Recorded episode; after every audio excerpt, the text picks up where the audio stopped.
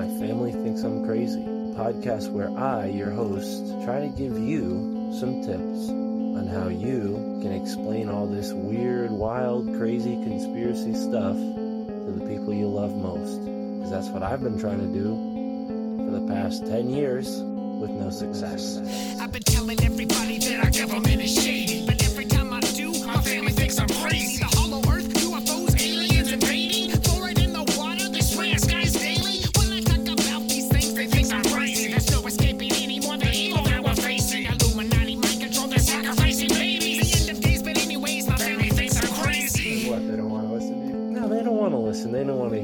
Just like, oh, here we go, Mark. Off again with your. Mark being Mark again. Yeah, yeah. So, you know, that's the thing about podcasts is when you're on the air, and it's like therapy, you know? If I can't talk to my family about this stuff, I'll talk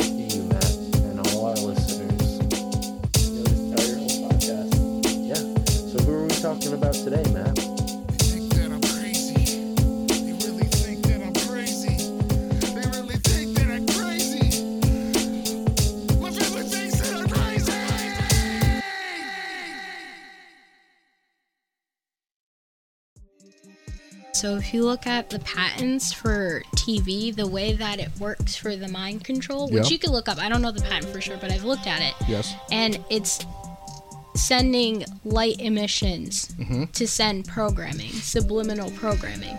So if you could see it, you're literally probably seeing like light frequencies flashing. Yeah, maybe I'm seeing something like that. Yeah. So that's what I would say. It could be. And you know what, guys? It doesn't even have to be as sinister as like they're trying to kill you. It could just literally be like they figured out these patents or whatever and they just got to sell you shoes or sell, you know what I mean? Well, if you go to like light is frequency and light affects your moods and it affects who you are. And you know, we have all this technology, this 5G and stuff like that. These frequencies, you're beaming it at people. Of course, it's gonna affect it. And the higher we go in terms of like Wi Fi and mm-hmm. you know, we go from 4G to 5G, mm-hmm. the more pressure we're putting on our bodies and ourselves. So, of course, we're gonna start to feel like shit if we're getting hit with like beams of light that our human body isn't programmed to. We're Right. not supposed to be exposed to these Yeah. frequencies Right. And at this the level amount- all exactly. the time. all day long. When you're asleep, your Wi-Fi is still on. It's still hitting you. You get zero reprieve. Yeah. I agree with that. I mean, I, I, it's an experiment to myself. I'm not here to red pill anybody. In fact, I hide my beliefs.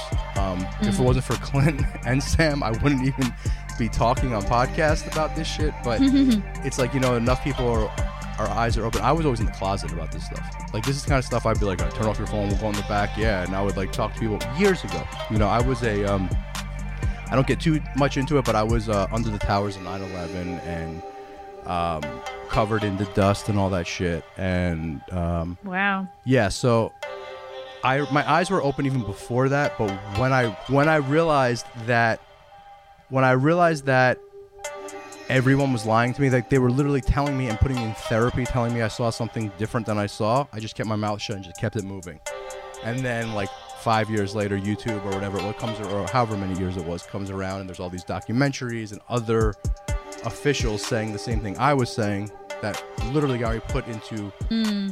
people like, nah, that's not what happened. I'm like, I saw, I'm pretty sure that's what I saw, but whatever.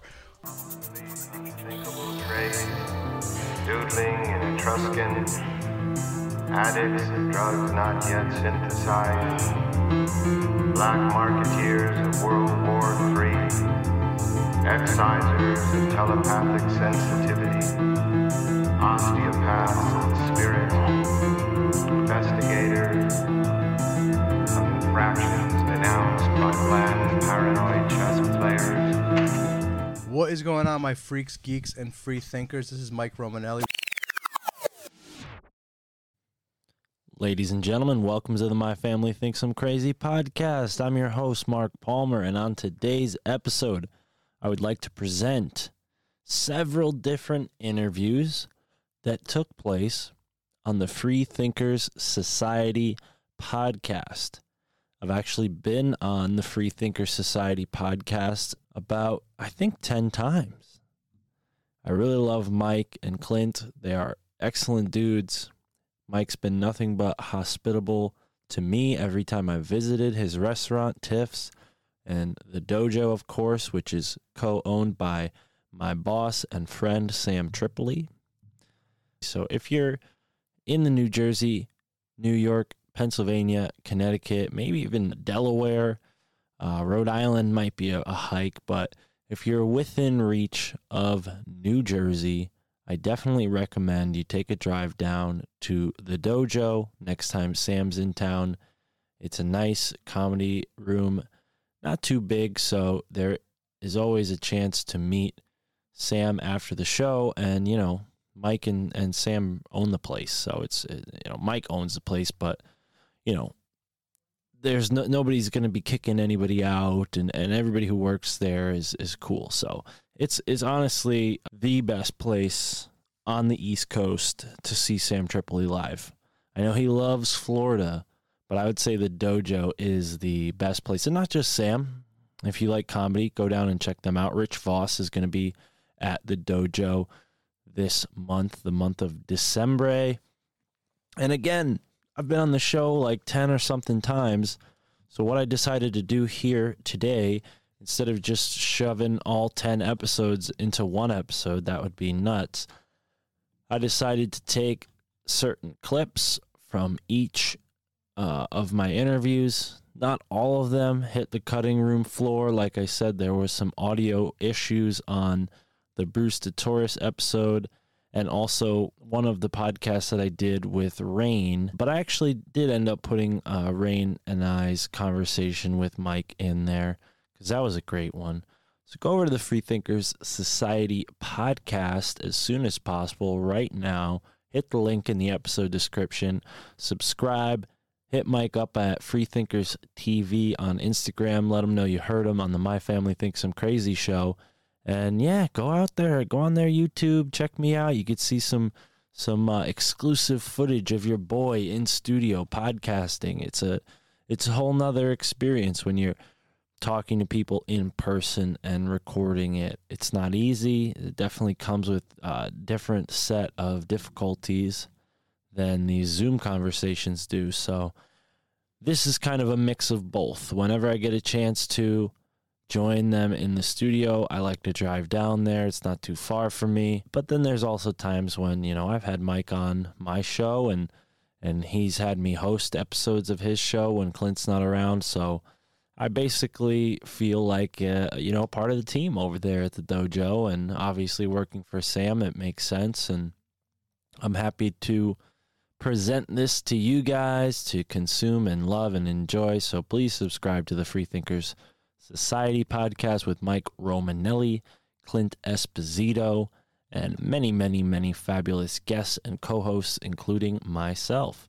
So first things first, today on the lineup we're going to go straight to my first conversation with Mike and Clint, episode 33, curiously enough, of the Free Thinkers Society podcast. And we talked about Crowley. This part is towards the end of the conversation, so definitely go back and listen to the whole thing to get the whole reference. And uh, yeah, I'll be jumping in periodically here in the now to give you a little heads up that the conversation shifted. That way, you're not just listening to one combined uh, version of six separate conversations. So we'll hear from this episode, and then I'll see you guys back on the other side in about uh, six minutes. You look at Crowley, and then you look at look at Tesla. Tesla is a truther's god in a way, right? Any truther like loves Tesla, and every occultist loves, or occultist or dark arts loves Crowley. Both died in destitute. Both died like drug addicts in some hotel room with these papers. It's very interesting. The two of them were these like figureheads that one is light, one is dark.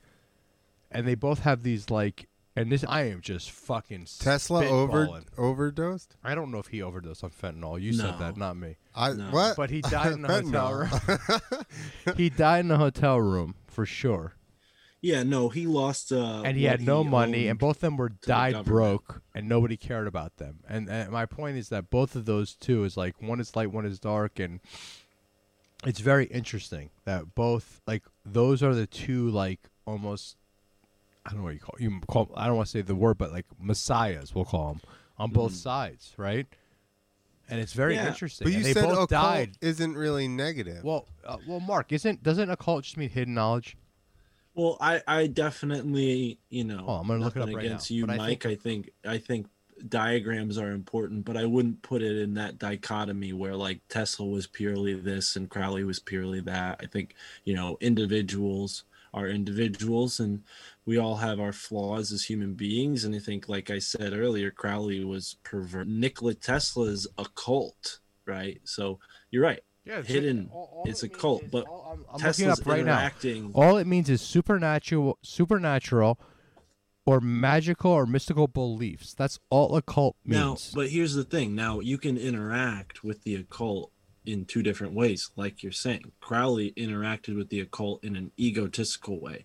I want to get things from this. I want to be powerful from this. Whereas Tesla was like, I want to create power. I want to build powerful things. Listen, man, I want to give I'm- power to others, to the people. and that's where you but it's have the interesting. split. Those are the two like like figureheads. It's very interesting that where we're well at. there's right more now. there's more people but yeah those Yeah. are definitely two notable people and i would say you know i don't know if their their timelines uh, line up so much because tesla was dead i think before world war ii or or sometime after world war ii whereas crowley lived until the 60s which is why he was such a big influence on all those folks in the 60s as well as acid and all those other things but i think you know this is just the tip of the iceberg man. I mean episode 33 talking about crowley. We got to get into more occult stuff on the free thinkers podcast. I'd love to so is Rolling Rock an occult uh, beer? So, oh, oh dude all symbols all listen all symbols that you see in any business it's meme magic. What that means is there are certain images that your brain sees and associates with certain ideas. And the horse that's used on the rolling rock uh, bottle right? They use a horse on there or at least they, they Yeah, yeah, did the in head or some of their designs. That's a that's an ancient symbol. I mean the horse is pretty obvious how you know it's a powerful animal. It's very utilitarian. It's gotten humans further in our abilities to travel long distances and they're just spectacular animals. So yeah i think absolutely they're using occult symbols in nearly any corporate logo you find but i think also that doesn't mean that every corporation is a cult. That just means that those artists that they hired to make their logo were like oh yeah this would be cool. And i think that that also i'm being disingenuous because there are certain corporations who are like hey we need this in our logo to kind of Right. give the wink and the nod so but the occult like mike said is anything hidden and and you know you can interact with it like tesla and use the Yeah, but- power to just- build I- I- something I, just checked it out real quick. Just just to go for it So Tesla was born in 1865, died in 1943. Crowley was born in 1875, died in 1947. So they are at the same timeline. They're Ten years off. oh okay So they're from the same. that. They're from the same timeline. Mike, no, no, no, I'm not you trying- like I on it, said, man. it's I not a mean, I'm gotcha the, I'm thing. the young guy here, so No, it's not a gotcha know thing. It's never gonna be a gotcha thing. It just it literally came to me while we were having this conversation. We weren't even supposed to have this conversation. I'm almost scared to to put this out there because I don't want any of our followers to think we went too dark. we just having a. You guys want No, real? but this you want real thing. conversations. This is a real conversation. This is This is literally our inspiring about conversations. this. Yes, this is our conversation. Let me let me explain on, on why people shouldn't take this as a, if they're still with us and they didn't like throw their phone out their Yeah, car window or please don't something. do that. Like you need to understand the enemy to be able to conquer Yes, your enemy, your enemy. right? So and and we're in a spiritual war, like Yes, Sam says. yes. you know, like people are constantly telling you that you're living in a material universe. Life means nothing because you're spinning Mm-hmm. Yeah. on a tiny. you only live ball once. you know and and yeah you only live once and all these other bullshit ideas and the Mhm. fact of the matter is look into this stuff like the occult you see that themes there's patterns and Patterns. the main pattern that I learned is that human beings don't have one life we have many lives and there is an ongoing process of evolution that we're all taking consciously to make our humanity better and with that i mean i hope that's cool a cool positive way to understand like that the occult isn't really a bad thing. It's just, you know, a whole set of ideas that are not publicly known. Bro, All right, welcome back.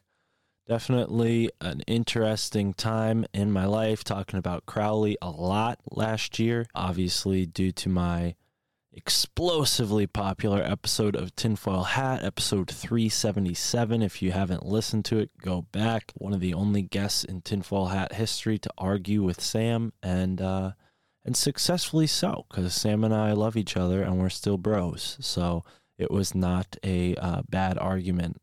Uh, there's others that have, but you know, it was all love. Miss Sam and I are friends. Anyways, then now next we're gonna hear from a conversation that I had with Mike Romanelli, Clint Esposito, and their guest, Chrissie Mayr. That's right, Chrissie Mayr was on the Free Thinkers Society podcast, and I had really great, great question for her about feminism. So let's get into this one, and I'll see you guys on the other side of this clip. there's a lot of like these yogis and stuff that all of a sudden, like my meditation teacher, she is so down down the rabbit hole that I have to Yeah, pull, I gotta yeah. pull her up. She's this older Indian woman, and like she's so deep into Pizzagate and all that stuff right now, where I'm like, just come back. Like you're the, you were my Resurface, yeah, yeah. yeah. So it's I feel like some of the content that you've been putting out, you're you, you're you're getting there, right? I mean, you're on more of the positive side, right? And you're starting to see law yes, of attraction. You mess with all have to that. be. You right? have to be positive. Like I didn't have like a I don't know, even before I was red pilled, like I've always been like I feel better when I'm being positive. Like I didn't you know, I didn't have like the worst childhood, but I definitely didn't have like the easiest childhood. Definitely wasn't like white privilegey or anything like that. Like didn't have a great relationship with my dad. Like definitely like went it was hard. Like you know, I feel like I had to do my own work to like reverse the brainwashing from college and like wasted a lot of years like just tricked into feminism and like just I don't know my 20s were so fucking hard, you know, and just like eh, having trouble keeping a job, having trouble making money. So I think what always has kept me going is like yeah, my sense of humor and like okay, I've always been able to make people laugh and I've always been able to make other people like perk them up. So I always knew I had that skill and it's just you you you got to remember that and sometimes it takes somebody reminding you like you got to look on the bright side because your thoughts are so powerful just like we choose like what to put in our bodies like what to eat. It's like your thoughts are the same way. Like you can let things go. Not everything you think has to live up there. You can let some things go you know and if and if like these certain thoughts aren't serving you like Mhm. your thoughts are like you know your aim you know you got to make sure you're pointing in the right direction. Yeah. Chrissie, as as an older brother to a younger sister, I'm wondering what you mean by tricked into feminism because I think that's something that, as a woman, a lot of female listeners would love for you to expand upon because I think that's really you know one of the themes I've noticed that there is this kind of tricking women into a sort of radical feminism that doesn't serve us as a society as people who want to live in a healthy family. I mean, can you expand Yeah. on that a little bit more, Chrissie? and it's and it's not like there's just one way to get tricked there's it's just there's so many holes to fall into like there's so many ways to get tricked into feminism and it and it has changed over the years like i remember being like maybe 13 14 15 years old and i really wanted to subscribe to like bitch magazine or i'd pick one up when i'd go to like a barnes and noble or like a borders books or something and i'd be like ooh like sassy feminist literature. It would be like instead of you know like cosmo. And everybody gets into it like different ways. Mm-hmm. Like it, you know some people get into feminism because they're not like the thin popular girl mm-hmm. in high school. Some people you know, and then they're like oh i'm ang-. and i the more i talk about it the more i feel like fem- feminism is like a cultural it's a cult. Like it's a cultural justification for like lacking like love or validation or something. And instead of like teaching women to be strong in the way that women i think are supposed to be strong it's like it's almost like you're teaching women to be strong by by saying hey like profit off of victimization which like in the last 15 years has like gone from like not only just women but like uh, any ethnicity can can play this game. If you're trans you can play this game. It's like the the focus on like uh focus on being a victim and that's where you can get power from is so damaging and disgusting. It's like no we should be teaching like men and women to be strong like in the ways they're not that it's all just biology, but like yeah, in the ways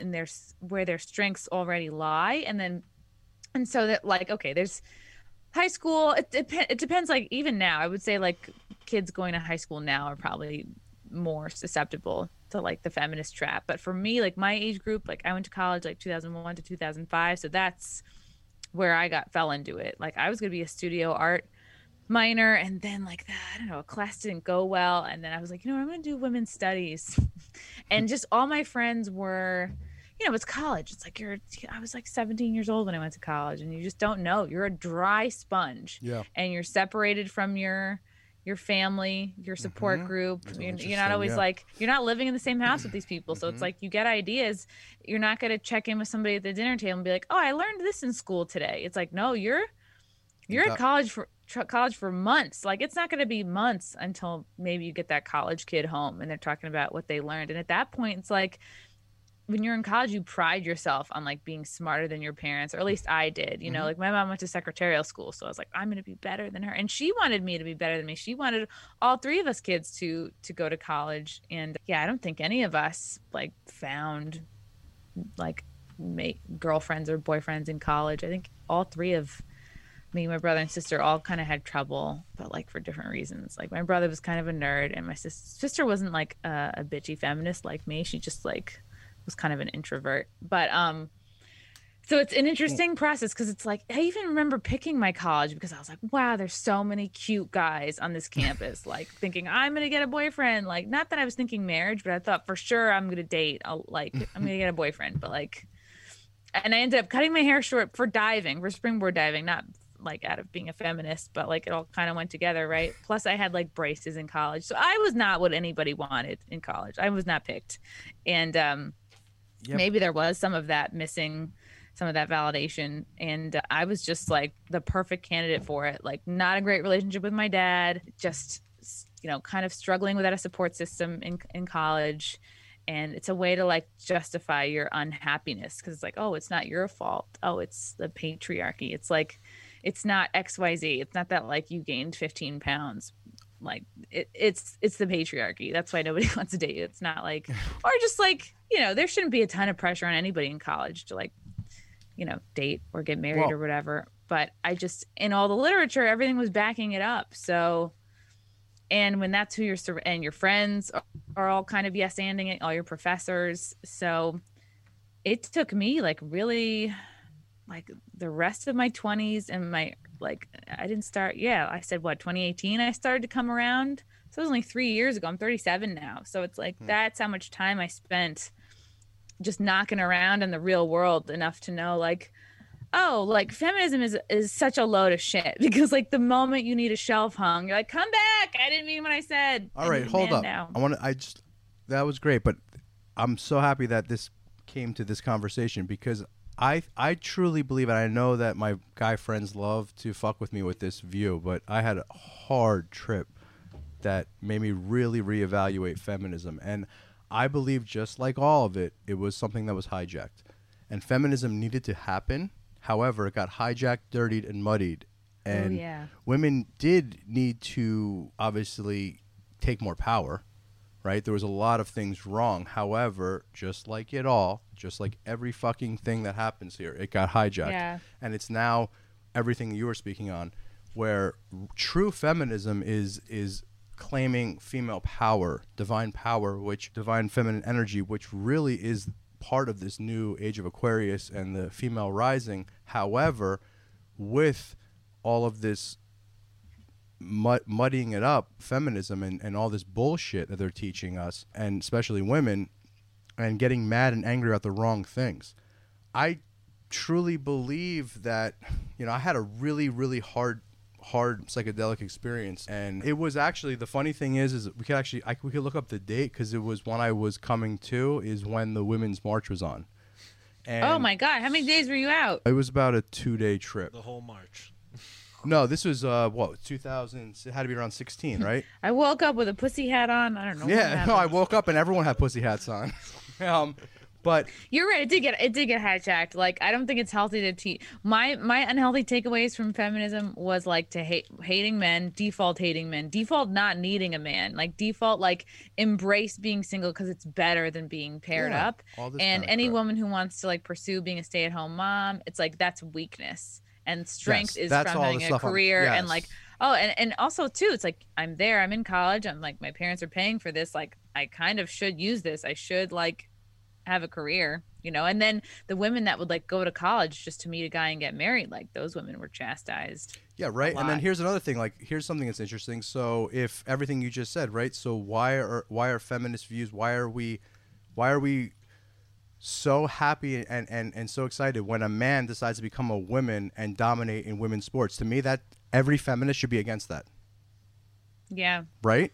but they've like lumped that's it all a, that's together yeah, but exactly. I mean, come on. So you're saying it's okay for a dude to say, you know what? I want to win that trophy, so let me become a girl, and the feminists are behind it. I mean, come on, that's crazy. But that, you know, that's just an extreme. I mean, even what Chrissie said previously of like, you know, encouraging women to not stay at home with their children. I mean, it- the psychological impact of that on the family unit, Yes. on the children. I mean, it all fits into this state model of this is how we co-opt your children away from Mm-hmm. you and completely indoctrinate them, right? So I even think, to like not want kids and then it's like yeah people get horny they get knocked up and right the there's a lot of things in place that are gonna you know they want government to be your daddy you know whether Yeah. it's like certain places where they put planned parenthoods or Mm-hmm. m- maybe certain things that are done to separate like black men from their families Yeah. oh it's like you can be a single mom because like you know we'll get money out of the baby daddy or you can get government support so it's like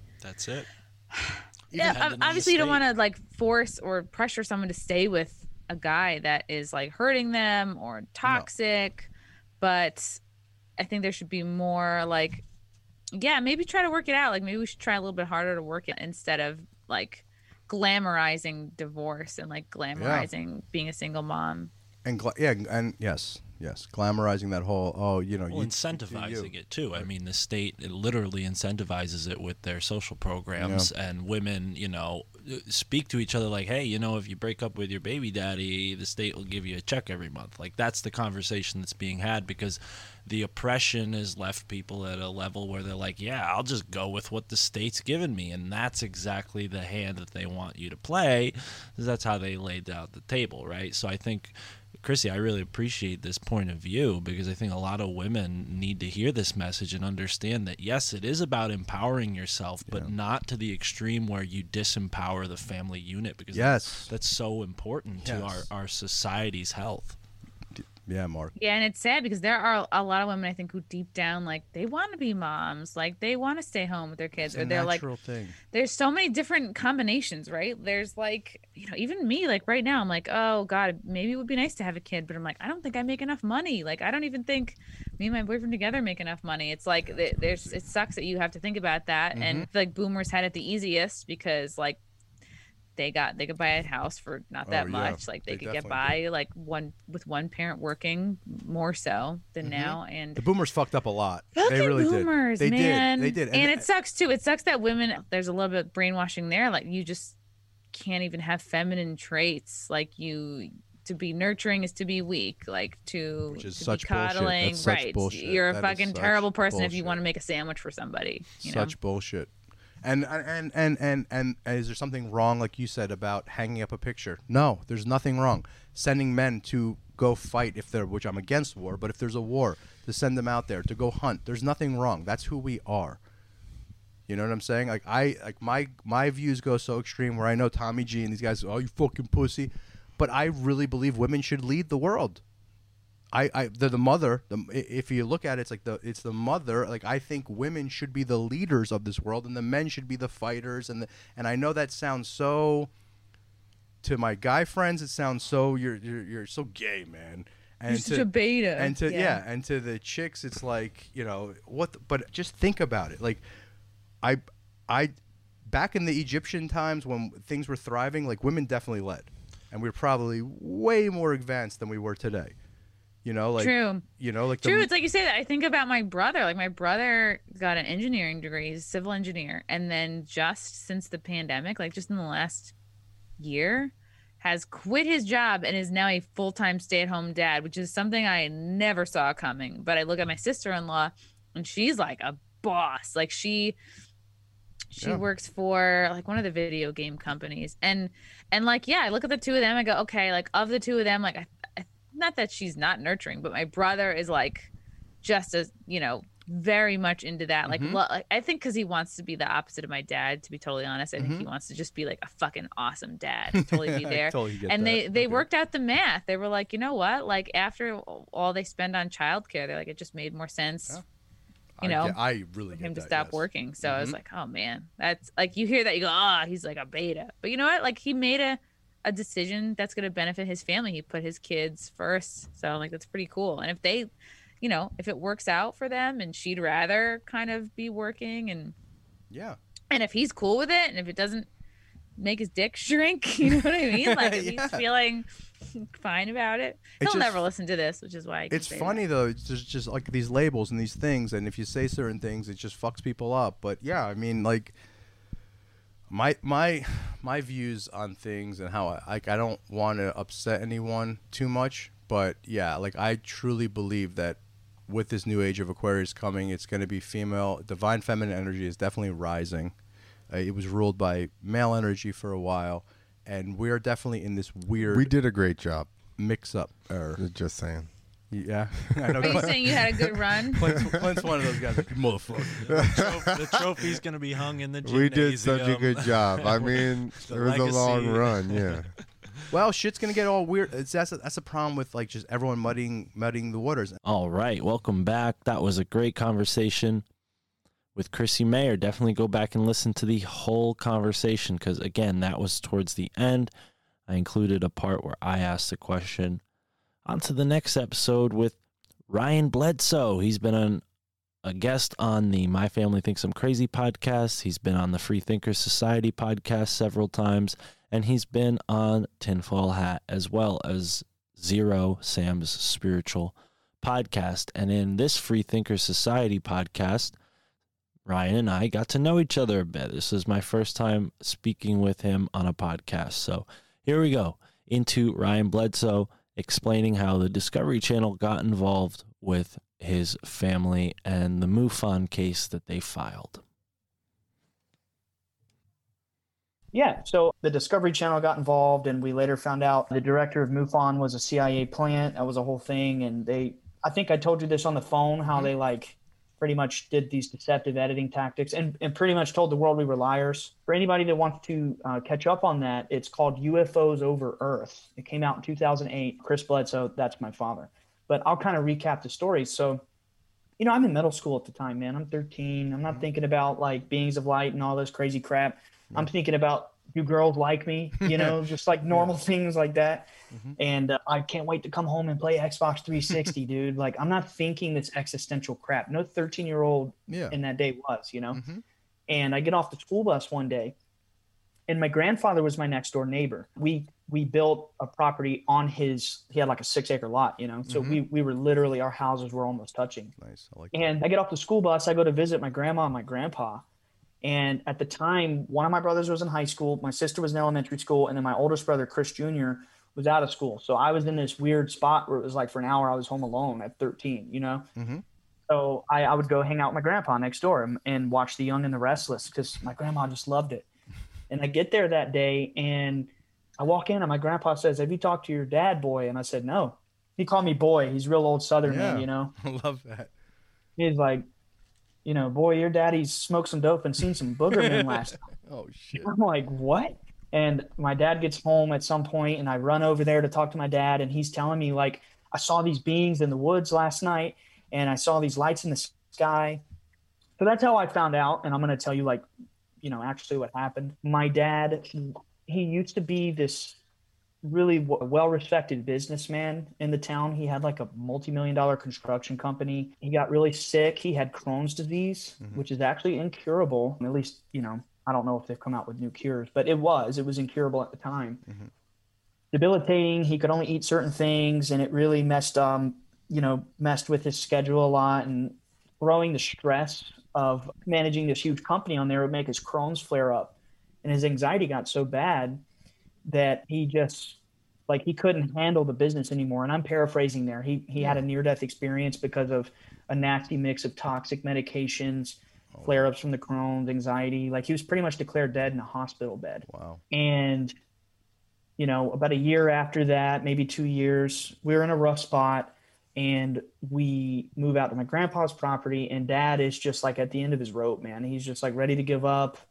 He's ready to die. And he basically takes my brother and these three guys fishing out in the Cape Fear River, deep in the woods, man, deep south, you know? Yeah. So miles out into the wilderness, kind of. I mean, there's like trailers out there and stuff, but I'm just saying, like, you're not seeing this from the road Yeah. super dark back in there and they're in this little kind of like i say the word cul-de-sac but it's not a neighborhood this is in the woods Okay. so imagine you drive about half a mile into the woods on a dirt road you're on this little cove that's like a circle kind of like a cul-de-sac shape on a massive river. And they're just down in there fishing and my dad is just like you know i guess he's bored of fishing super depressed. He starts walking back up the path and he's just kind of like wanting literally wanting to die. He's just at the end of his rope you know? Mhm. and he's just like you know god either heal me or kill me. I'm, I'm i've given my life to you. I'm ready for this to either turn around or i'm ready for it to stop you know walks up the path and he sees these two giant balls of fire in the sky and they're just like sitting there. And he's kind of like freaking out. And a third one shoots up beside it. And when i say balls of fire i mean like the size of the sun. It's twilight so they're very bright they're big. And he freaks out he runs back down. It's nighttime now. My brother's freaking out. Like dad where have you been? We've been searching for you for hours i saw these beings in the woods. They you know and there's just chaos. All the other guys are shouting. The truck is in a different spot. The fire is out. The fishing poles are all loaded up and they're all arguing where have you been? Now to interject right here we later through like the official investigation and everybody talking and recounting it turns out my dad was gone four hours. Wow. whereas from his perspective he was gone no more than 20 to 30 minutes. So that's kind of like what's significant. The truck was gone. Um, they're like arguing having this commotion and one of them says look and they look up in the sky and it looks like the stars kind of scrambled around and then like eight balls of like white light shot down and landed on the other side of the river they're freaking out they jump in the truck they drive off we later found out that some of the guys in the back saw this being like running on all fours and jump up and grab the truck. And then they drive up out of there and they see more crafts. And I really don't, it, it's such a long story. It would take the okay. whole, That's okay. you know, so I'm going to kind of get through Yeah, it. But that's fine. essentially, it culminated to my dad getting back to the house after them freaking out, pure chaos. And there's an entity in our backyard. This entity is about four foot tall. It glows like the pale moon, and it looks like it's wearing pure glass, so it's translucent. Wow. It's not like they spoke or anything, but they just kind of stood there and looked at my dad, and it had a triangle on its chest, and these bright red. That's when it started. So I was 13 years old, just crazy. Wow. It uh, kind of turned our lives upside down. The church shunned us. The UFO world shunned us. So Everybody at- did. At this point, does does your family come out and tell everybody about this? And that, that's what hap- that's Nope. what happens? Mm-mm. So what happened was my dad waited 10 months to report it Hmm. because he and my mom were like basically fighting so bad about it because you got to remember we were Pentecostal like in in the frame of Pentecostal thinking you can't talk about ghosts you can't talk about anything that's not strictly mentioned in the Bible there's no such thing as paranormal there's no such thing as aliens that's sinful and if you know if there is something it's demonic right so my dad comes out telling my mom and our family, like, I saw these beings in the woods. They thought he was demonic. My mom called a preacher to come and pray the devil out of my dad. And I had to did- watch How did that little- work? It didn't work. It was terrible. Yeah. I mean, my dad was very angry. And you know, it was just pure chaos. Wow. I'm sorry that you had So- to go through that. Ryan, Yeah, if you well- don't mind me asking, who do you report this to? Because I know you said like your dad waited ten months, or like you don't just call up the local police department and, and just No. file a police report, right? No, you don't. So we we were watching TV and we used to watch UFO files a lot and we saw on there MUFON.com. So my dad goes on MUFON.com, he types up his like report, he waits 10 months to hit send. And then when he hits send 10 months later, within seven days, he gets you know a message from MUFON. We're going to send you a packet in the mail. Draw what you experienced. Wow. So then my dad drew what he experienced after he got the package in the mail, and then within another week, you know, I'm sure post takes a few days, but like a few days later, mm-hmm. within them getting the the drawings, they're like, "We want to send an investigator to your house." Dad's like, "Okay." They send an investigator to the house. Then the investigator comes, goes back, reports to MUFON. This is an abduction scenario with CE four or whatever, close encounter. You know, entity encounter is what the report said. And next thing you know, Discovery Channel's on our property Wow. like within months. You know, they got a new MUFON director, James Carrion, mysteriously, and we later found out he was a CIA plant. We later found out that the reason they wanted to kind of hush hush do this investigation so quickly and throw it under the rug and like basically tell the public we were liars is because they knew it was real. They actually in our home showed me pictures as a little kid of entities and crafts identical to how my dad drew. They had records of this from the 1950s. These these entities approached the government and they said something to the effect of like stop using nuke. You're harming beings and other realities. Okay. That's what they told me, like to my Wow. you know, to my face. So they believed us, yet they smeared us. yeah. Wow. So the ridicule from that was so just outrageous. We were quiet for five years. Mhm. And then in 2012, my dad sees a lady. He's just asleep one night. It's Easter weekend. Three in the morning, he hears a voice that says, Arise. And he gets out of bed, gets dressed, he walks outside, and the original entities. Now, I, d- I didn't go into the like regression thing, but we found out my dad had four hours missing time. Discovery Channel facilitated a regression. And there were also these seven to eight foot tall entities as well Mhm. and they told my dad all kinds of things like we're the guardians of earth and we you know create life and all that stuff and we work for god and creation they said that my dad walks outside and those beings are standing there and they walk him through the woods in our property because remember it's six acres Yeah. and at some point when he turns around there's like this etheric bull it's kind of like a ghost. And this bull charges through him knocks him over. He lays down on his back like just a burst of wind. You know it's not like it was really there it was kind of floating i guess you could say. Mm-hmm. He turns over he gets up and there's this floating lady. She looks like a white lady with blonde hair and blue eyes. There's a long dress from neck to feet kind of like pentecostals Yeah. and it twinkles like the stars and she basically says you know she's hathor she's the mother Wow. and um, starts telling about the age of aquarius and what's coming so Beautiful. you know it's all positive and the ufo world Yeah. wants it to be all these like nuts and bolts and stuff but it, it wasn't that it never was that with us We want to keep it positive here today, but yeah, I mean, because it's very easy to scare. Yet your father had a very positive, right? You would call it almost positive. I'm sure it, it Yeah. turned your your family's life upside down. But yes but it was positive in the end At the, in the end, it was positive, right? And yeah absolutely. Yeah, the the ne- the negative that we experienced was from outsiders of our family.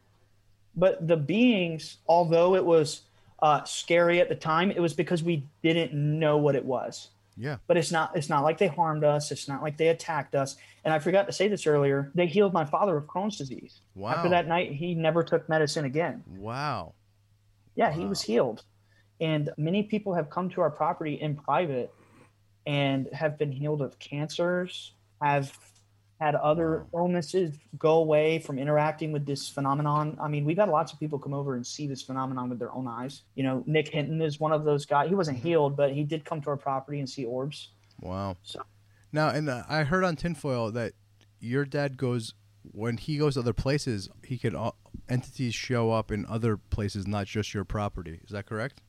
Yes.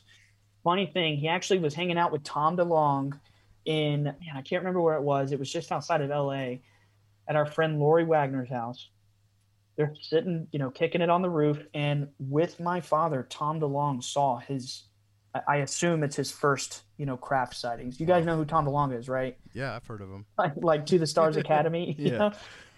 Yeah. Been to a couple of his So- concerts back in the day. But yeah, yeah, I a couple mean- of his albums. You yeah, know? I've heard. But so, Yeah. and you keep saying crafts. So, do you believe they're crafts, or do you believe I- it's more of a like? What do you what do you think? You, you you've said the word craft a few times. Do you believe they're crafts, or do you believe it's more of something else? I think that you know, I don't know how much time we have. Do we have a while? Yeah, we got time. If you got Okay. time, we have time. I have time. Yeah, Um, we have we have time. Yeah, so it's kind of a long story. I do believe they're craft. I believe they are also a race of beings. My dad has had some correspondence with like the Vatican, some Jesuit priests. It's a very long story, but for the listener who is not acquainted with this story, check out the book American Cosmic. Called American Cosmic, Diana Walsh Pasulka, by Diana Walsh Pasulka. We know her personally, and we kind of like got her in touch with this dude with the Department of Defense, and she went off and wrote this book with you know about her encounters with him. And the Vatican was involved at one point. point, and basically their research part of it was reading the ancient manuscripts where when it spoke in the bible about clouds of glory where like jesus will return on a cloud of glory or god rode by night on a pillar of fire and then on a day or or excuse me by day i just woke up from a nap so That's fine. Gotta, gotta get my head straight It's all good. pillar of a cloud by day, pillar of fire by night. The original word in the manuscript was Ophanim, which is like the celestial angelic being that's like a chariot for the gods. So that's kind of like what the Vatican is, at least in our private correspondence, what was going on, as well as we've met with people with the Department of Defense, like the dude himself from American Cosmic. He has the pseudonym Tyler D. He brought some metal to our property and he told us like it's organic. These these this material from these crashes are alive. Really? Yes. Wow. And so my personal take on this is that you know these beings are dimensional. They come from like hmm. this higher place and when they come into our realm, they can look and act more material, more physical.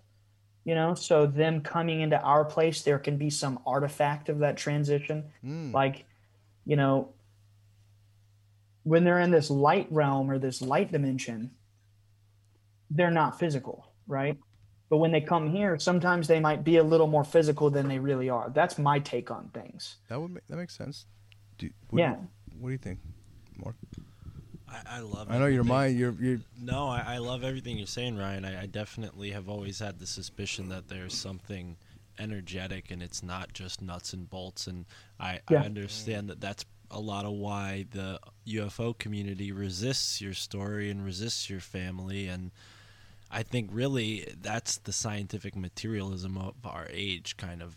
You can Yep. see that bias, you know. But Yeah. the the truth is that there are many beings in this galaxy and and some of them are interested in helping us along spiritually but there's a sort of you know non-interventionalist type philosophy that they have to adhere to do you do you think is that you know something you've heard Ryan It is. I have heard that, and I think that, that idea really became popular in the group consciousness by Star Trek.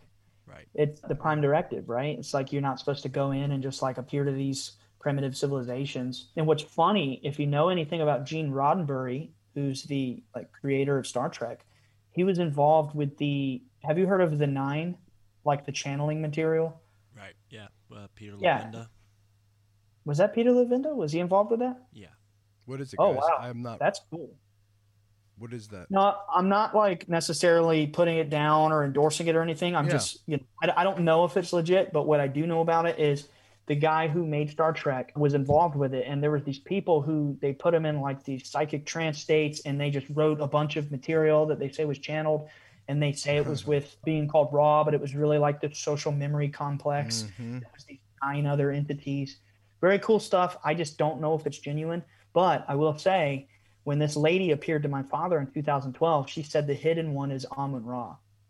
So I don't know. I mean, there, there is a parallel there. to be to be clear Ryan Peter Levenda wrote a book on the nine he wasn't a participant but you're, you're absolutely yeah. right on everything else yeah, that makes sense. Yeah. So the Uh, creator of Star Trek said that he or he tapped into some kind of energy that gave him this the whole story. He was that- there with the people who who did the tapping into. You know, like I don't think he mm-hmm. channeled it himself. But I mean, he got you, you he could pulled Google that it and- information from someone that channeled, and that's where he got it from. Yes, And, yes, and he put it into Star Trek. Yes. Yeah, and Ryan, you and I spoke about this too about how I think, and I probably have spoke about it with honestly everybody in this room, about how I believe there is. You want to call it Akashic records, whatever you want to call it. Yeah. There is something above our heads, and I don't know yet how you get to it, but I've tapped into it quite a few times where you pull this knowledge. And it's like, oh, you're the lucky one to grab this fish out of the water, whatever the fuck it is, and and it's like, maybe it's a uh, a new patent. Maybe it's a funny joke. Maybe it's uh, i don't know a recipe. But there's like this knowledge above our heads that i feel like we just so everyone every once in a while and some are way more tapped in than others and some are not tapped in at all. They go in they grab it they pull it down and it becomes theirs. And i am a firm believer that there is something out there and we all could tap into it no one's more special than the others just some in Yeah. a weird way figured it out but yeah we're kind of tapping it we're talking about a lot of things that i've been once again my gut has been telling me for a long time Ryan, you mentioned that this activity was happening uh, on your property, but it wasn't limited to the property. Your father seemed to be a sort of uh, magnet for this activity. Do you think time has anything to do with it? Do you think the geography, the landscape has anything to do with it? Because when you, we think of multidimensional or interdimensional beings, there's this, you know, aspect of time, like oh, it must have taken taken them so long to get here. It's like no, actually, they they're they're transcending time. So, Mm. are there certain periods of the year or the day when this activity was happening more frequently? Some years it tends to pick up on Easter. It doesn't happen every year. Like this year, we didn't have anything extraordinary on Easter, um, but there have been two years that he saw entities on or around Easter. Like once was the lady, and then another one he saw this nine to ten foot tall, glowing being of pure light. And um, you know that's funny that you asked that, Mark, because Johnny Woodard asked the same question on Tinfoil Hat. That's Oh, that's no. really awesome. Well, I listened to that episode, so maybe Oh, I'm just repeating what I've heard. That's but- awesome. You guys are vibing, man. Hey, But- Ro- have you seen anything yourself? Yes, that's where I was I was trying to get to earlier, but it's like if I get off track, ask me questions because this is 14 years with memories just like bouncing around. But yes, the answer is yes. I was about 22 or three, and I saw an actual entity. I was conscious. It was like summer of college break, you know, and I'm just like hanging out. It's really late at night. My best friend's over, and we're talking. You know, when I was growing up, a lot of my friends were interested in this and they would want to talk about it and see things, and some of them did. Me and my buddy were looking in the corner of the room, and I felt something touch me on the ribs. I, I couldn't see anything there, but I felt a physical hand. And when I lifted my shirt, I had a red print on my ribs, and I was like, oh my God. Then we look in the corner and we both saw a four foot tall entity. I could tell the height because it was beside my door and its head was right at about the doorknob. But it was translucent like glass. It didn't have a color. It didn't have like these distinct features. It was like a plate of glass cut into the shape of a being with two large round eyes. And then it disappeared. And, my, and I'm telling you, my friend was so freaked out. He looked at me and he was like, You saw that too? And I was like, Yeah, man. That's what I've grown up with, you know? and there's been some other things where I see these forms in my in my like room or in my living room or outside my yard, and it's like light without a source, just kind of intelligently moving around. Like my fiance and I, um, were walking out the front door, and I saw this very bright orb down and into the ground, and I was like, "Oh wow, I just saw something." Didn't freak out, you know, used to it at this point. And she said, "Ah, it's probably a plane." I said, "No, I mean like in the yard, but whatever." And then we walked down the stairs, and then she sees one appear in front of her and just shoot across the yard, and it had this like ten to fifteen foot long tail. When I say tail, it's light, but it had like a long streak. Shot across the yard. She freaked out, man. She's like, "Oh my god!" She's never seen anything before.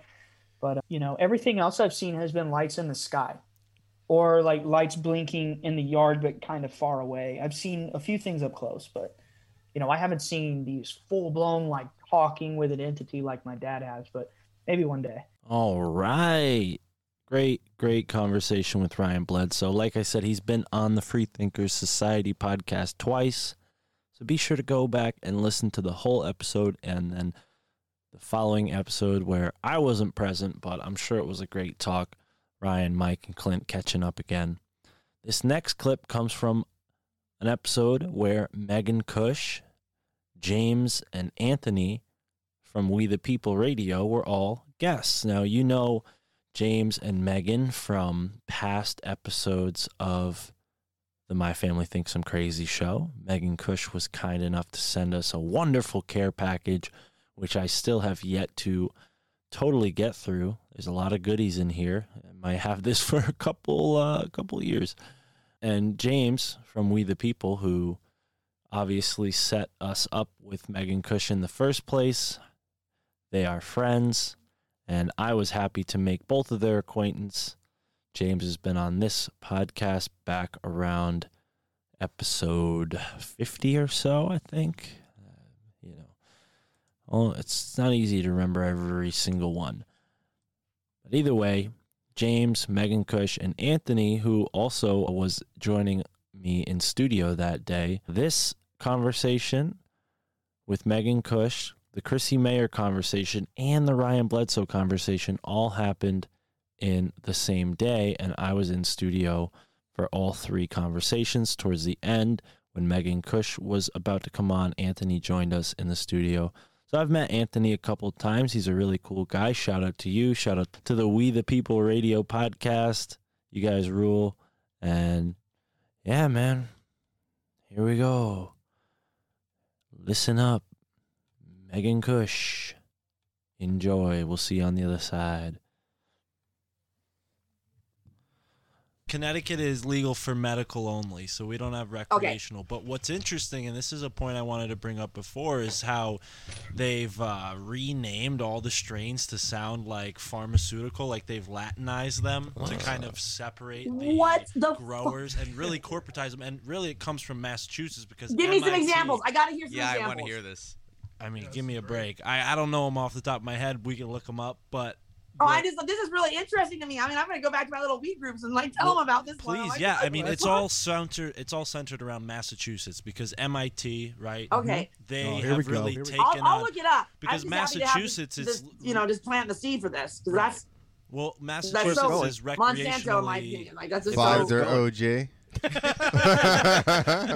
friends that do like seed bank stuff, like these guys are amazing because of their genetics. They keep their seeds, dank. and man, it's it's such a big deal to them because they're trying to make it all so they're all like GMO, like the, all the vegetable seeds. They're trying to do that to the cannabis for all the recreational Oh. stores to be able to purchase even- it. They're trying to make it so you have to purchase it in Washington Yeah. State through a certain couple seed banks, which are genetically modifying all of them. Oh What, but what's It's what gross. Mike was It's kind of bringing up, which is really Gross. kind of the insidious side of the you know corporate influence and legalization, is what it does to the black market. Because what I've noticed is now you'll see CBD or straight up swag bud being sprayed with a distillate in order Okay. to give it a THC flavor and high. But the oh. bud, it smells like a vape cart. It's disgusting when you smoke Yeah. it. It Yeah, burns it- your throat. it's called because putting hot dog water on it. right. The So, is called hot dog water. We out found we found the names. so you know hot the dog you the, the black So- market is even being affected. the real quick, by you guys got to remember too, like, because this is the number one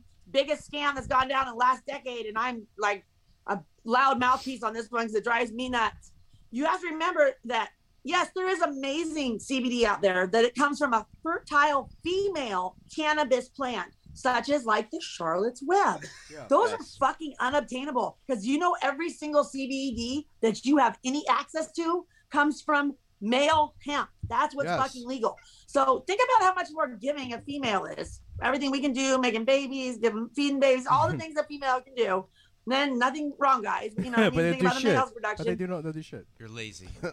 Yeah. I'm tired of it. It's It's it's right, a we'll big it. difference. And so when people are out there, you know, searching, reaching for this like CBD hope Gas filled like CBD. Gotta it's love it. fucking dog shit. It's, Yes. The Gas shit that came station in when they very first before it was legal was you guys buy products of fucking manufacturing fiber hemp. So like hemp textiles and hemp rope and hemp twine. It was the fucking bearing grease shit. It was crude oil. That was the original barrels of CBD that came in.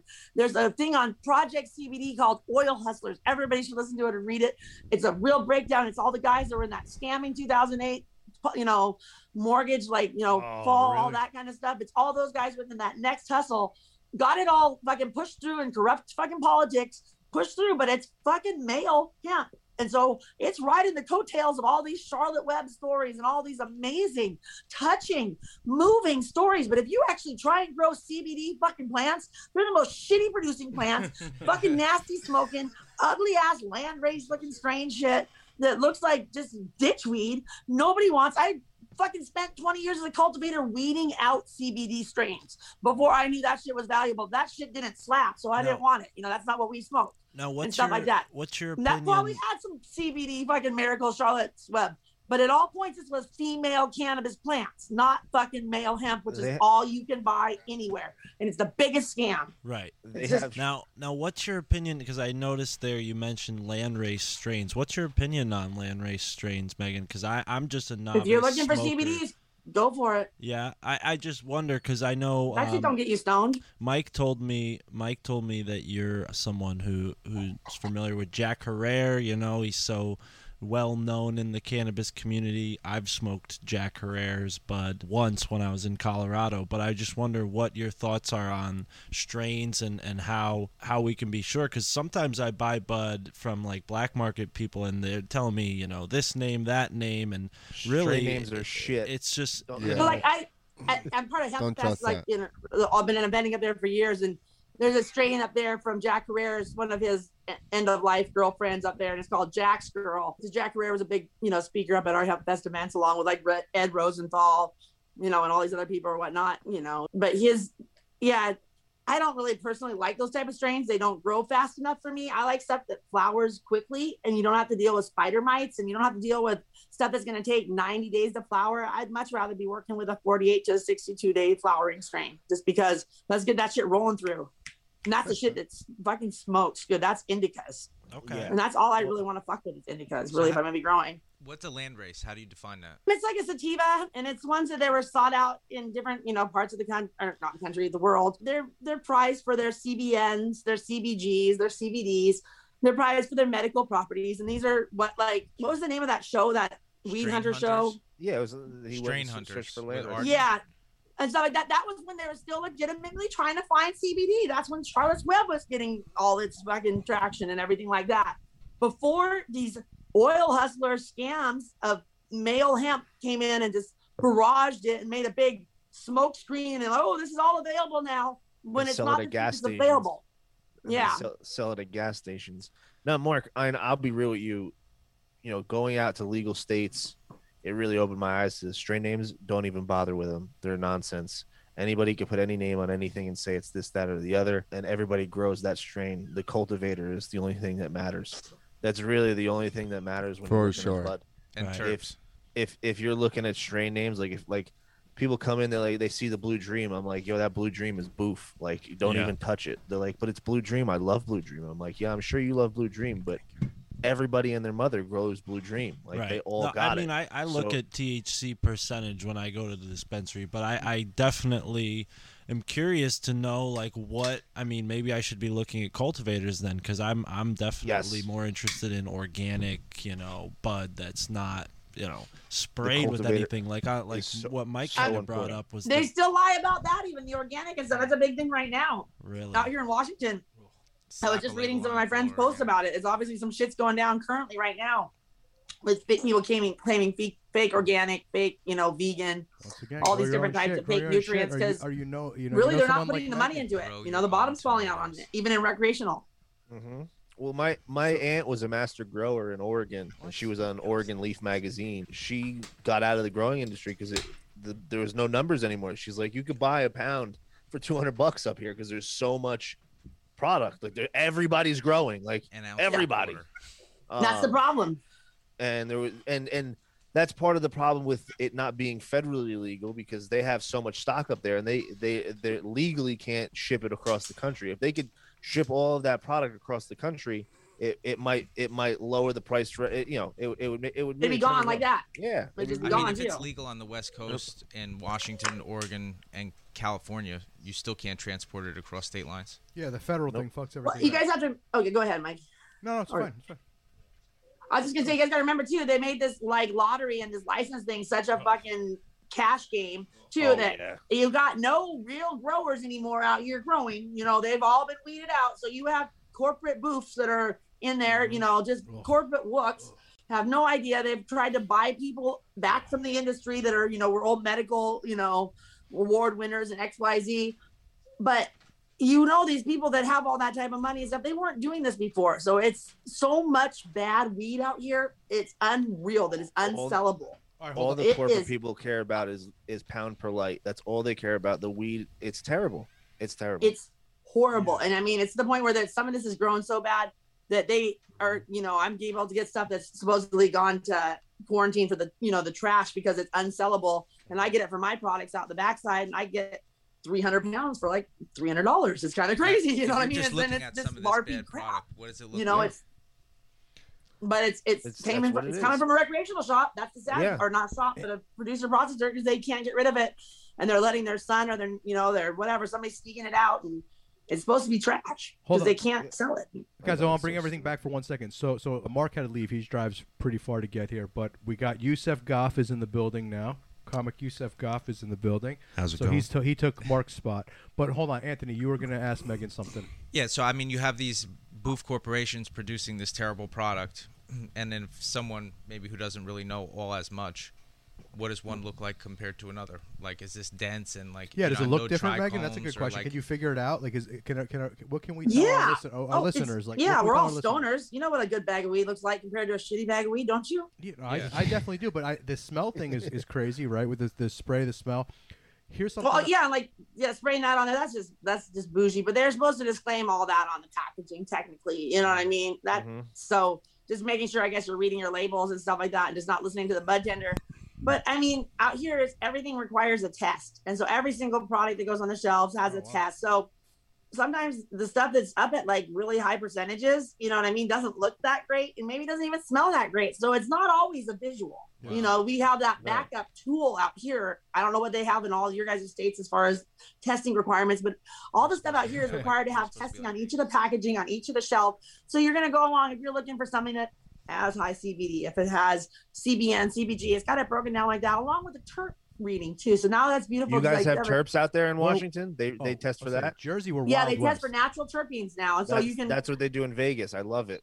I No, think but I it's think we're awesome. Some people have that, too. allergic things; they don't like certain, Yes. you know, types Well, of terpenes and stuff. So I think West. that's a really nice added factor. So you not only have that logistic visual, you can also out here.